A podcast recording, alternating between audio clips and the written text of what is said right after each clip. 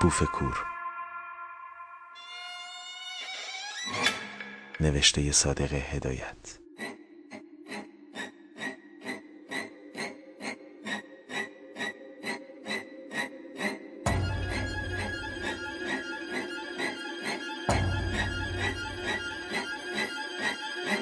با صدای فرزام رنجبر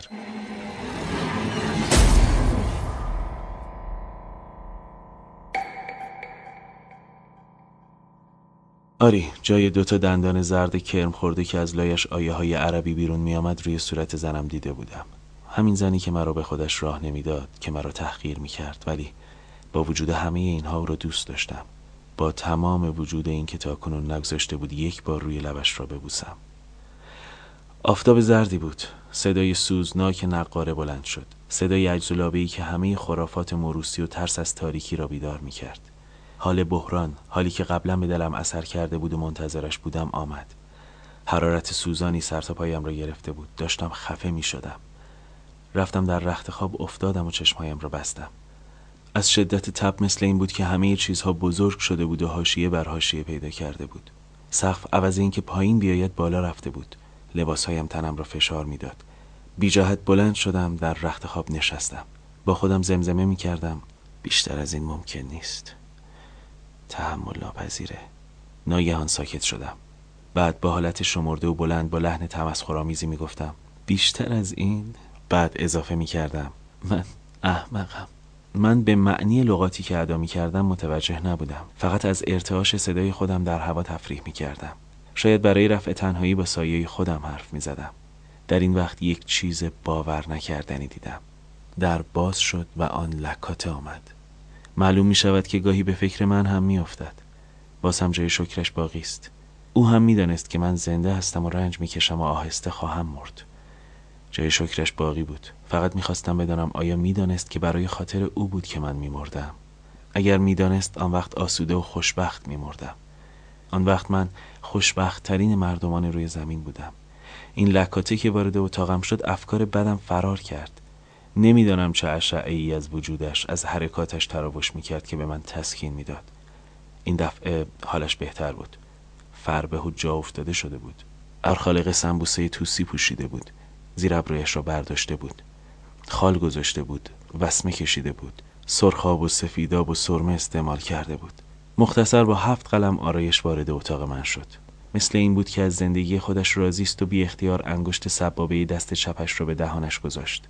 آیا این همان زن لطیف همان دختر ظریف اسیری بود که لباس سیاه چین خورده می پوشید و کنار نهر سورن با هم سرمامک بازی می کردیم همان دختری که حالت آزاد و بچگانه و موقت داشت و مچ پای شفت انگیزش از زیر دامن لباسش پیدا بود. تا حالا که به او نگاه می کردم درست ملتفت نمی شدم در این وقت مثل اینکه پرده ای از جلوی چشمم افتاد. نمی‌دانم چرا یاد گوسفندهای دم دکان قصابی افتادم. او برایم حکم یک تکه گوشت لخم را پیدا کرده بود و خاصیت دلربایی سابق را به کلی از دست داده بود. یک زن جا افتاده سنگین و رنگین شده بود که به فکر زندگی بود. یک زن تمام یار زن من. با ترس و وحشت دیدم که زنم بزرگ و عقل رس شده بود در صورتی که خودم به حالت بچگی مانده بودم. راستش از صورت او از چشمهایش خجالت میکشیدم. زنی که به همه کس تن در می‌داد. الا به من و من فقط خودم را به یاد بود مهم بچگی او تسلیت می‌دادم آن وقتی که یک صورت ساده بچگانه یک حالت محو گذرنده داشت و هنوز جای دندان پیرمرد خنزر پنزری سرگذر روی صورتش دیده نمی‌شد. نه این همان کس نبود او به تنه پرسید که حالت چطوره؟ من جواب دادم آیا تو آزاد نیستی؟ آیا هرچی دلت می‌خواد نمی کنی؟ به سلامتی من چی کار داری؟ او در را به هم زد و رفت. اصلا برنگشت به من نگاه بکند. گویا من طرز حرف زدن با آدم های دنیا با آدم های زنده را فراموش کرده بودم. او همان زنی که گمان می کردم آری از هر گونه احساسات است از این حرکت من رنجید. چندین بار خواستم بلند شوم بروم روی دست و پایش بیافتم گریه بکنم پوزش بخواهم. آری گریه بکنم چون گمان می کردم اگر می توانستم گریه بکنم راحت می شدم چند دقیقه چند ساعت یا چند قرن گذشت نمی‌دانم. مثل دیوانه ها شده بودم و از درد خودم کیف می کردم یک کیف ورای بشری کیفی که فقط من می‌توانستم بکنم و خداها هم اگر وجود داشتند نمی‌توانستند تا این اندازه کیف بکنند. در آن وقت به برتری خودم پی بردم. برتری خودم به رجاله ها به طبیعت به خداها حس کردم. خداهایی که زاییده شهوت بشر هستند. یک خدا شده بودم.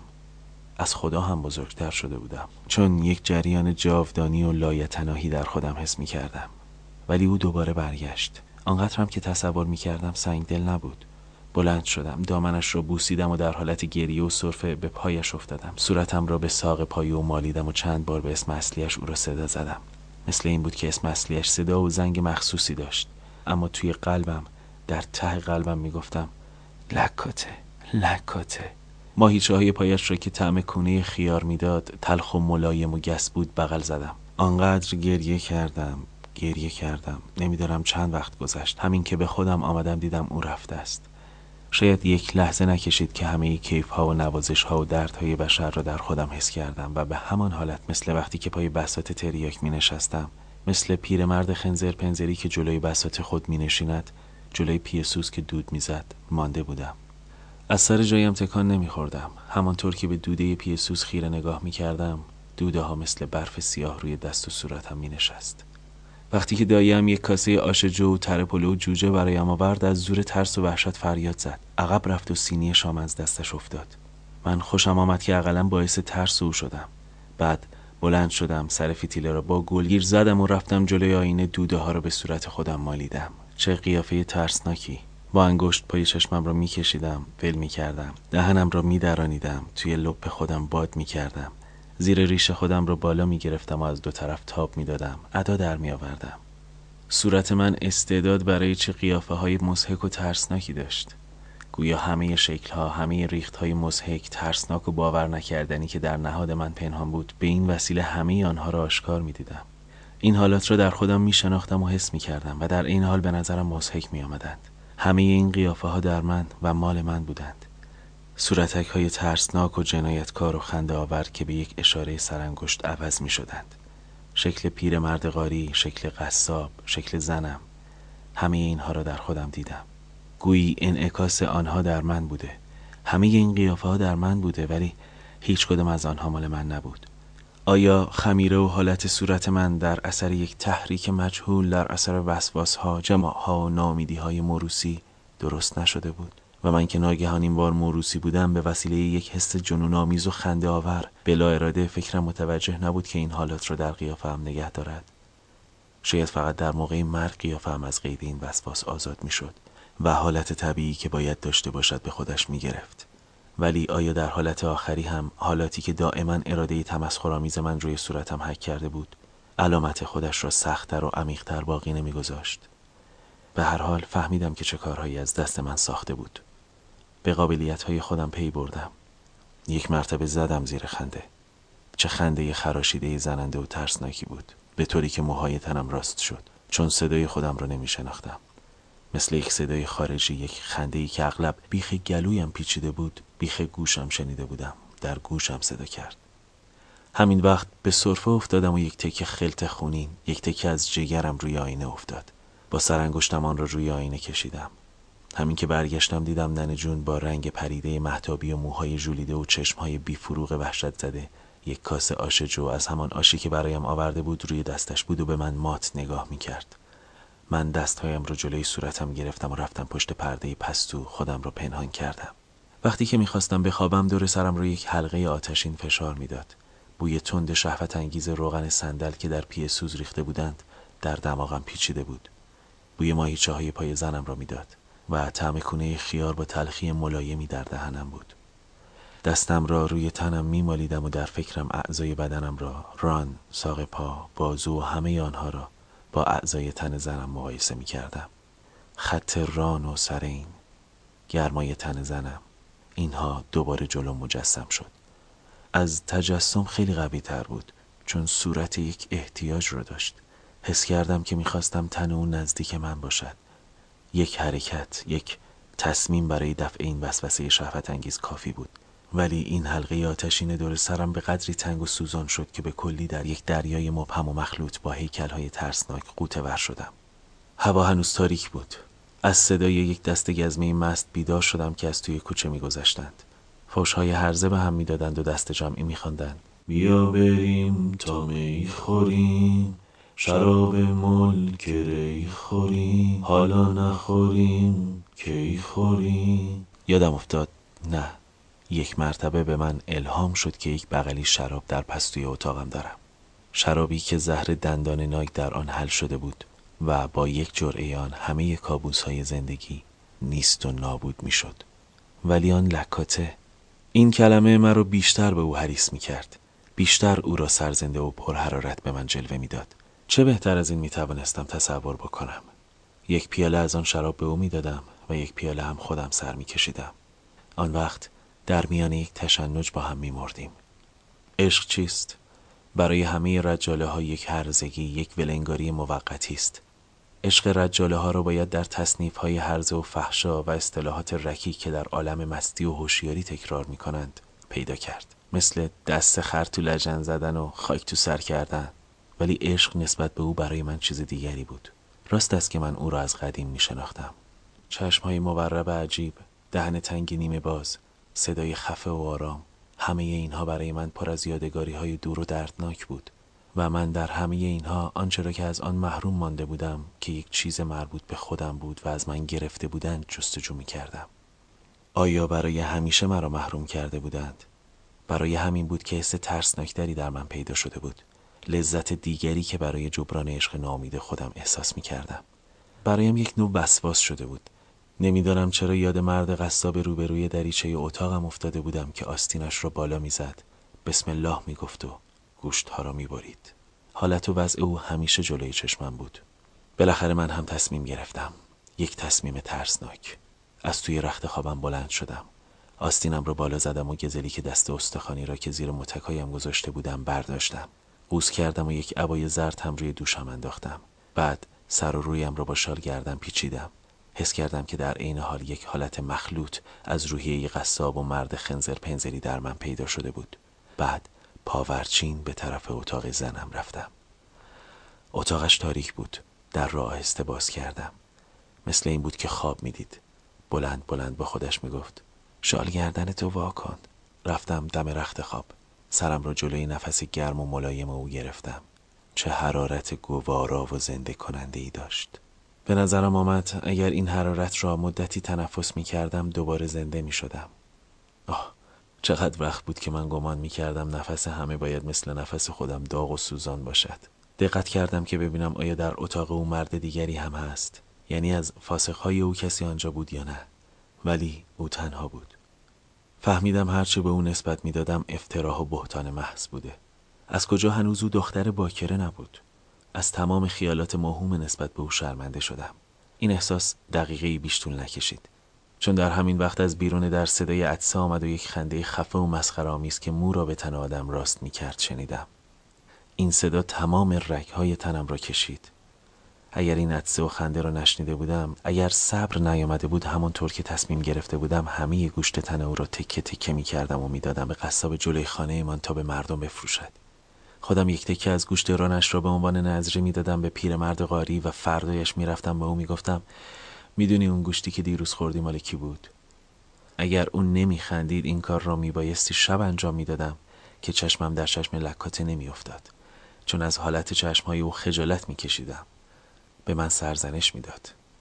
بالاخره از کنار رخت خوابش یک تکه پارچه که جلوی پایم را گرفته بود برداشتم و حراسان بیرون دویدم. گزلیک را روی بام سود کردم چون همه افکار جنایت آمیز را این گزلیک برایم تولید کرده بود. این گزلیک را که شبیه گزلیک مرد قصاب بود از خودم دور کردم. در اتاقم که برگشتم جلوی پیه سوز دیدم که پیرهن او را برداشتم. پیرهن چرکی که روی گوشت تن او بود. پیرهن ابریشمی نرم کار هند که بوی تن او بوی عطر موگ را می‌داد. و از حرکت تنش از هستی او در این پیراهن مانده بود.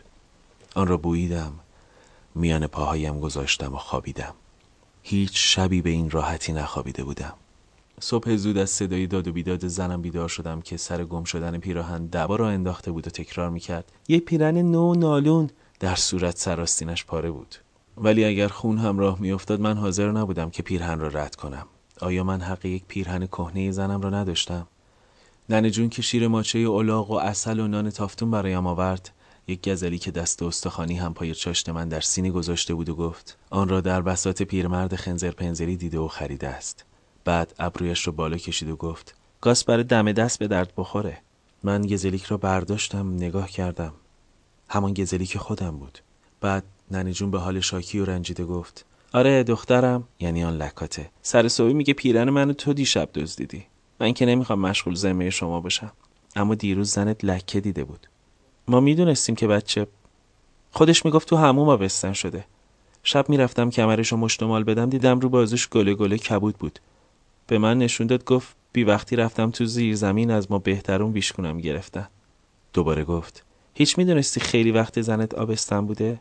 من خندیدم و گفتم لابد شکل بچه شکل پیرمرد قاریه لابد. رو اون جنبیده. بعد ننه جون به حالت متغیر از در خارج شد. مثل اینکه منتظر این جواب نبود. من فورا بلند شدم. گزلی که دست استخوانی را با دست لرزان بردم و در پستوی اتاقم توی مجری گذاشتم و در آن را بستم. نه هرگز ممکن نبود که بچه به روی من جنبیده باشد. حتما به روی پیرمرد خنزر پنزری جنبیده بود. بعد از ظهر در اتاقم باز شد. برادر کوچکش برادر کوچکان لکاته در حالی که ناخونش را میجوید وارد شد. هر کس که آنها را می‌دید فورا می‌فهمید که خواهر برادرند. آنقدر هم شباهت دهن کوچک تنگ لبهای گوشتالوی تر و شهوتی های خمیده خمار چشمهای مورب و متعجب گونه های برجسته موهای خرمایی بی ترتیب و صورت گندم داشت. درست شبیه آن لکاته بود و یک تکه از روح شیطانی او رو داشت. از این صورتهای ترکمنی بدون احساسات بیروح که به فراخور زد و خورد با زندگی درست شده بود.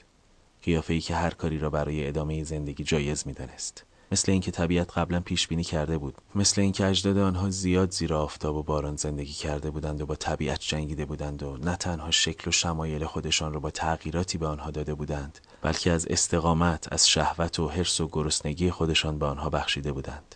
طعم دهنش را می‌دانستم. مثل طعم کونه خیار تلخ و ملایم بود. وارد اتاق که شد با چشمهای متعجب ترکمنیش به من نگاه کرد و گفت شاجون میگه حکیم باشی گفته تو میمیری از شرت خلاص میشی. مگه آدم چجوری میمیره؟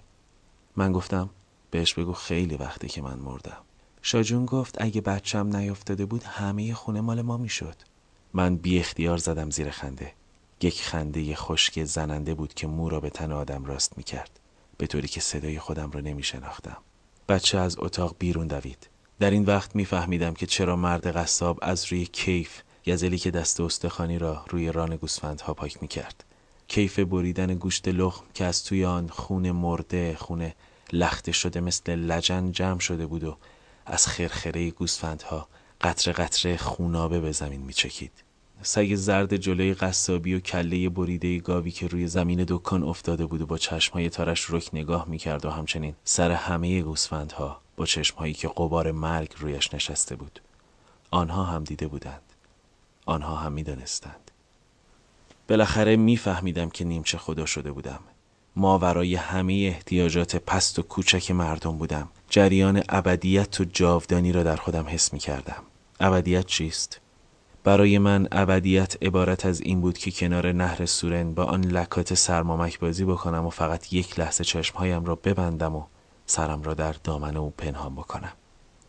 یک باره به نظرم رسید که با خودم حرف می زدم آن هم به طور غریبی. خواستم با خودم حرف بزنم ولی لبهایم به قدری سنگین شده بود که حاضر برای کمترین حرکت نبود. اما بیان که لبهایم تکان بخورد یا صدای خودم را بشنوم حس کردم که با خودم حرف می‌زنم. در این اتاق که مثل قبر هر لحظه تنگتر و تاریکتر می‌شد شب با سایه های وحشتناکش مرا احاطه کرده بود. جلوی پیرسوس که دود می‌زد با پوستین و عبایی که به خودم پیچیده بودم و شال گردنی که بسته بودم به حالت کپ زده به دیوار افتاده بود. سایه من خیلی پررنگتر و دقیقتر از جسم حقیقی من به دیوار افتاده بود سایه هم حقیقی تر از وجودم شده بود گویا پیرمرد خنزر پنزری مرد قصاب ننه جون و زن لکاتم همه سایه های من بودند سایه هایی که میان آنها محبوس بودم در این وقت شبیه یک جغت شده بودم ولی ناله های من در گلویم گیر کرده بود و به شکل لکه های خون آنها را تف می کردم. شاید جغت هم مرضی دارد که مثل من فکر می کند. سایم به دیوار درست شبیه جغت شده بود و با حالت خمیده نوشته های مرا به دقت می خواند. حتما او خوب می‌فهمید. فقط او می توانست بفهمد. از گوشه چشمم که به سایه خودم نگاه می کردم می ترسیدم. یک شب تاریک و ساکت مثل شبی که سر تا سر زندگی مرا فرا گرفته بود. با های ترسناک که از در و دیوار از پشت پرده به من دهنکجی می کردند.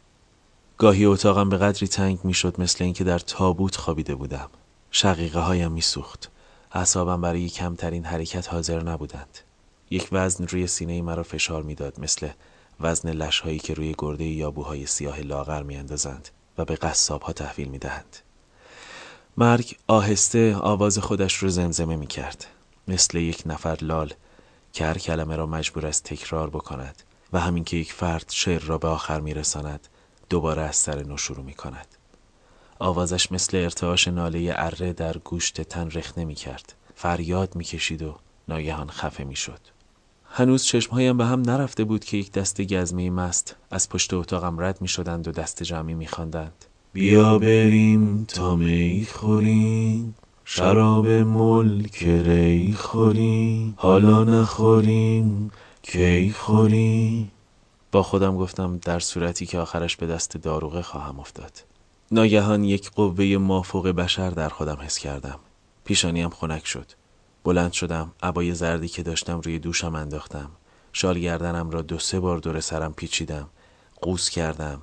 رفتم گزلی که دست استخوانی را که در مجری قایم کرده بودم درآوردم و پاورچین پاورچین به طرف اتاق آن لکاته رفتم. دم در که رسیدم اتاق در تاریکی قلیزی غرق شده بود. به دقت گوش دادم. صدایش را شنیدم که می‌گفت اومدی؟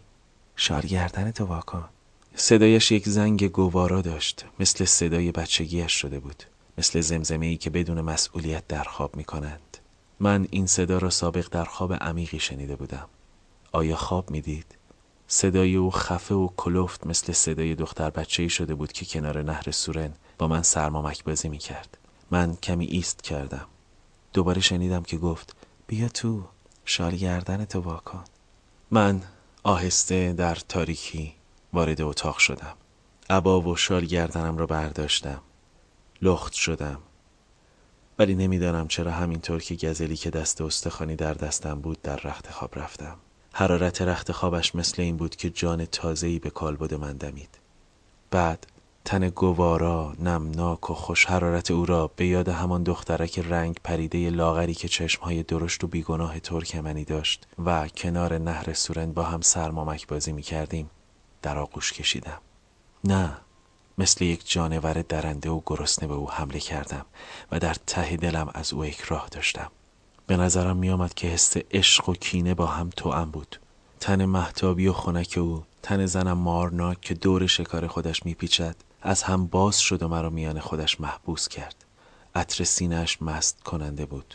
گوشت بازویش که دور گردنم پیچید گرمای لطیفی داشت. در این لحظه آرزو می کردم که زندگی قطع بشود. چون در این دقیقه همه کینه و بغزی که نسبت به او داشتم از بین رفت و سعی می کردم که جلوی گریه خودم را بگیرم. بیان که ملتفت باشم مثل مهرگیاه پاهایش پشت پاهایم قفل شد و دستهایش پشت گردنم چسبید. من حرارت گوارای این گوشت تر و تازه را حس می کردم.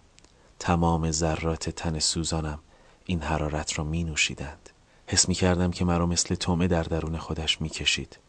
احساس ترس و کیف به هم آمیخته شده بود.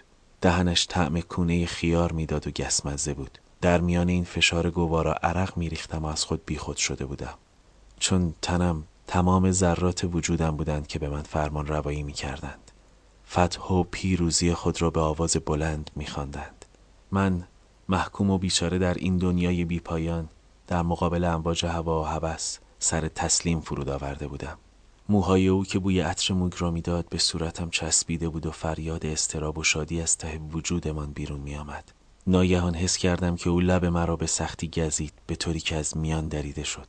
آیا انگشت خودش را هم همینطور می جوید یا اینکه فهمید من پیرمرد لب شکری نیستم؟ خواستم خودم را نجات بدهم ولی کمترین حرکت برایم غیر ممکن بود. هرچه کوشش کردم بیهوده بود. گوشت تن ما را به هم لحیم کرده بودند.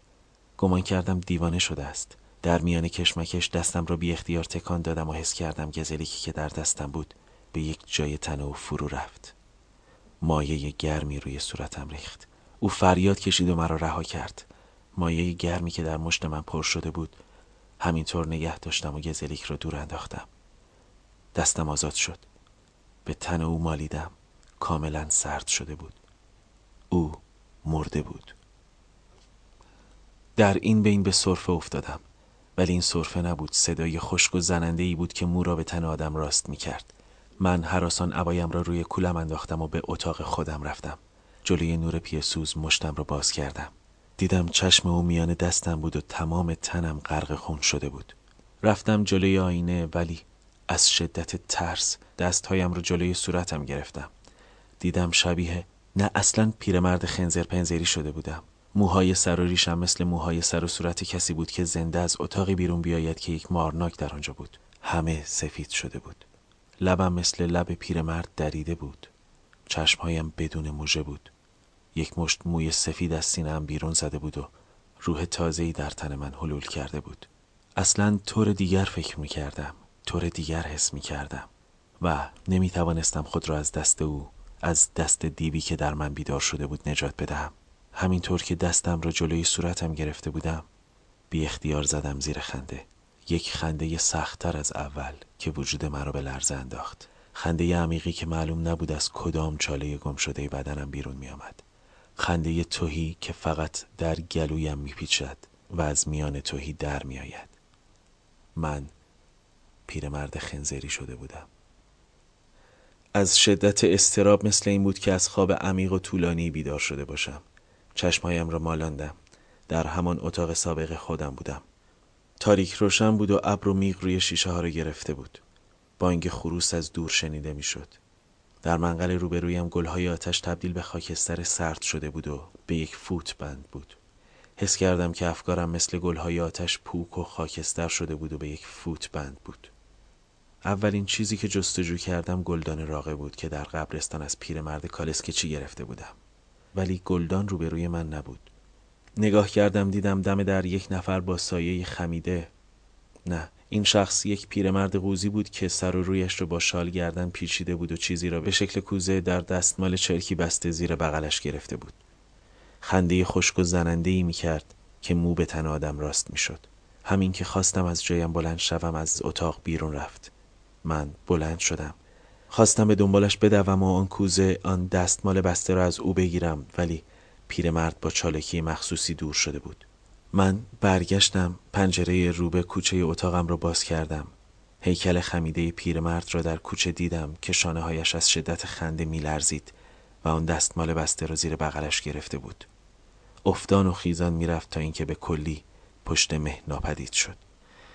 من برگشتم به خودم نگاه کردم. دیدم لباسم پاره سرتاپایم آلوده به خونه دلمه شده بود. دو مگس زنبور طلایی دورم پرواز می‌کردند و کرمهای سفید کوچک روی تنم در هم میلولیدند. و وزن مرده ای روی سینم فشار می‌داد.